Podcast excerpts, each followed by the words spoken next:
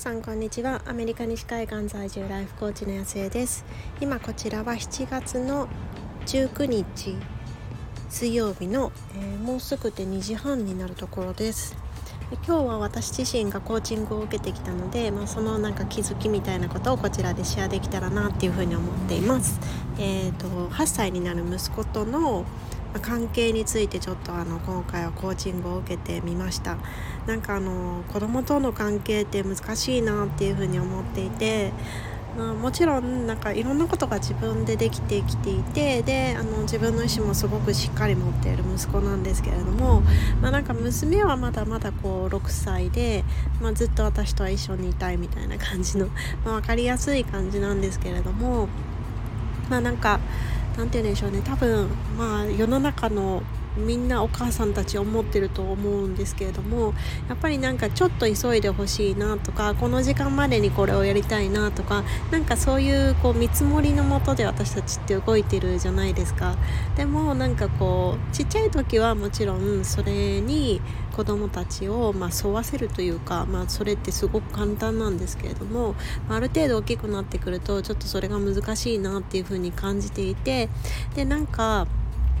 それがあまりにあまりに我が家で今頻発していてでなんかちょっとだけこう息子対他の家族メンバーみたいにこうなりがちなのがちょっと私の中で気になっていた点だったんですよねだからなんかそういうの対立関係じゃなくてもうちょっとなんか違うこうなんだろうこう関係性を見つけたいみたいなことで今回セッションをしてみました。ねなんかすごく面白かったんですけれどもなんかそれでいろいろ話していた中でなんかやっぱりあ私ここがコアにあるんだなっていうところがあるんですけれどもなんかねそうあのまあ、あのマイコーチが英語がネイティブの人なので英語でやってるんですけれどもなんかコントロールしたいっていう風についつい思ってしまうみたいなことをこう言っていたらコントロールって何なのっていう風に言われたんですよね。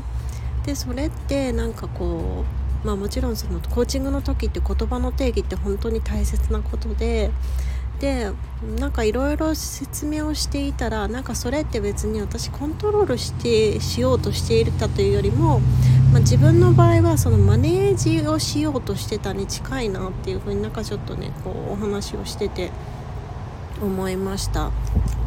まあ、多分そのその部分はおそらく私と夫とは、まあ、ちょっとあの感覚がずれていて、まあ、彼は結構なんかストリクトにあまあ、親の言うことはちゃんと子供は聞くべきだみたいな感じのあの 結構昔の価値観を持ってる方なので、まあ、彼の場合はコントロールかもしれないんですけども私はどっちかっていうとマネージメントの方なんだろうなって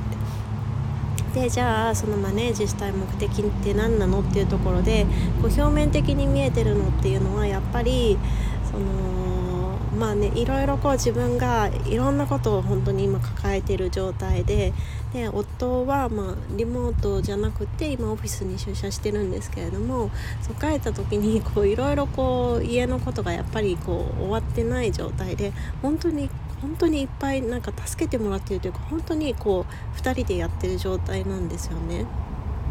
でなんかそこまでやってもらってるのにでなんかやっぱりこう疲れるとイライラしやすいじゃないですかでもなんかそれも分かってるからなんかこうイライラしながらね別に家事やるっていうのも、まあ、別に楽しいとは言えないけどでもそこまで本当に影響ってないと思うんですけれどもでもなんかイライラしながら子供とこう向き合うっていうのは本当になんかお互いにとってあんまり良くないのでだからそのイライラになってしまう前にこう自分ができるところは、まあ、ちゃんとこうやっておきたいっていうところがやっぱりあってでそのためになんかスケジュール、まあ、ある程度こうきちっとやりたいっていう、思いが結構あったんですよね。でまあ、どうしてもそれでやろうとすると早くしてっていう風になってじゃあこれやろうよっていう風に言っても まあなかなか息子は息子でその時にまあ、なんか漫画を読んでたりとかなんかすごくナルトとかいろいろこう好きな漫画が多くてで今まあ夏休みっていうので、まあ、結構こう自由に読ませているっていうのもあるんですけれどもでそれで、まあ、どうしてもこうスタートが遅いでスタートが遅いからやっぱりなんか私シャワーとかだと 本当に私と娘がこう浴び終わるぐらいのタイミングでわーって駆け込んできてガーってきてみたいな感じなんですよね。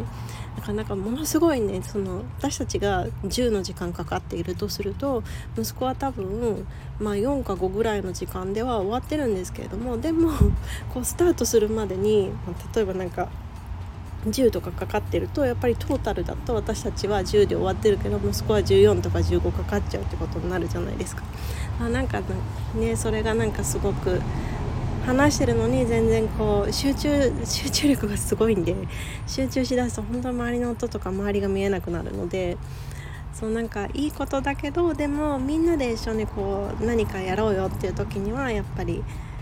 うん、なんかもうちょっと聞いてくれたらいいのになっていう感じがあったんですよね。でなんかこういろいろ話していた中でじゃあ本当のその、まあ、表面的に見えてるそうやってなんとかこ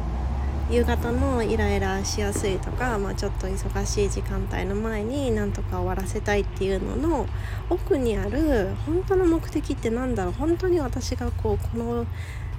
あのとの時に求めてるのは何だろうっていうふうに考えるとやっぱりその家族みんなで家族みんな？そう家族のメンバーとしてみんなでその楽しい時間だったり快適さだったりとかその一緒の時間を過ごしたいっていうことなんですよね。でそうなると果たしてそのスケジュール通りにきっちりやろうその何かこうこれやるよっていうふうに言った言ってで私の思思い通りというかに動かすことが本当になんか必要なのかなっていう風にねなんかちょっと感じてきたんですよね。でなんかいろいろこうコーチとお話ししていた中でじゃあ具体的に何がしていきたいっていう風になった時に自分の中から出てきた答えがなんだろうこうこうあるべきとか子供たちはこうした方がいいとかまだまだこう成長はしてるけれども手が手は離せないというか目は離せないっていうふうに思ってるから一緒にこう自分の思ってるスケジュールでやらせたいっていう自分がリードするっていうところからもう彼は彼なりに自分のこう気持ちだったり考えだったりそういうものもあるしまあ、もちろんシャワー1人で入れないとかもないのでちょっとドライヤーは私落とされそうで嫌なんですけどだから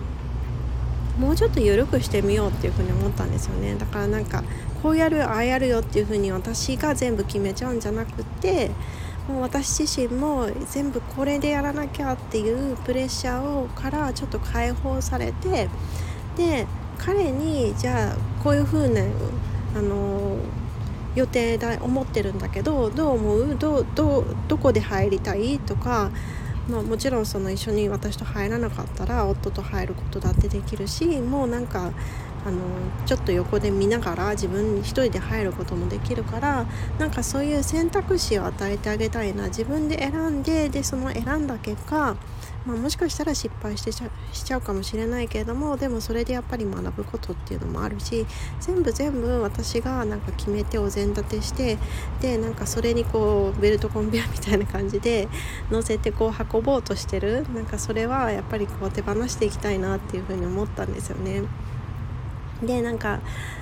セッションを受ける前まではやっぱりその息子イコールその問題みたいな感じになってるしまっている気がしてたしなんか息子対他の家族メンバーみたいな感じになってしまってる。なんかそんな感じのスタートだったんですけれどもなんかよくよく考えてみたらなんか問題がある動向とかなんかそういうもことではなくってでそもそもなんか私が自分の中にこう息子をこう何て言うんでしょうこう入れ込んでいたというか自分と同一化してしまっていた。やっぱりなんかうん別人格だっていう風に言葉では言っていたけどでもやっぱりその行動だったりとかいろんなことがあった時のその気持ちの端々っていうのにいませんなんかすごいバイクの音がそうあのそういういろんな端々のところにやっぱりその同一化してしまってるっていうところが残ってたんだなっていうふうになんかすごくこう反省したというか なんかそうしてたんだなっていう風に気づいたしでそれを気づいた上でいろいろこう話をしてあなんか自息子を信頼して息子に選ばせてあげようっていう風に思った時になんかこうそれまでのねなんか構造のところがそもそも違ってなんかあの自分の隣に息子が1人で立っていて、まあ、ちょっとそれがなんか悲しいというか寂しい気持ちはあるんですけれどもで隣にいるなっていうふうに思ったんですよね。でなんかコーチにあじゃあ問題はどこにあるの？っていうふうに言われたんですけれどもなんかパッと思いあの思い浮かべようとしたんですけれどもイメージの中でその問題がどこにあるかっていうのがよく分からなくってでも問題があるどうこうっていうよりもなんかその2人でお互い自分の足で立ってそれでなんかこう目の前に続いているその道今はその同じ家族だしまあそこまで大きくないっていうのもあって同じこう道を太い同じ道を一緒に歩いてるっていうこうイメージがすごく湧いてきたんですよね。だからなんか一番最初のスタートのところから全然こう違ったイメージのところにたどり着けてあやっぱりなんか話してみてよかったなっていうふうに思いました。なんとなくこれすごく気になってたんですけどでもまあそういうものだしっていうふうに思い込もうとしてたしまあそう言ってもいつかどうにかなるだろうからというかなんかこう、まあ、ある意味なんか未来を信頼してっていう風に言ったら、まあ、聞こえはいいかもしれないけどでもなんかそれに逃げてた部分も自分の中ではあったなっていう風に思ったしで話してみたらやっぱりそのもともと思ってた表面的なものとはなんか全然違うコアのところがやっぱり出てきたしそうなんかもっともっと息子を信頼したいなとかなんかそういう思いもすごく湧いてきたしすごいなんかいいきっかけになったなっていうふうに思いました。なんかなかその後にすぐにミーティングが控えていて最後なんかちょっとラップアップがあのうまく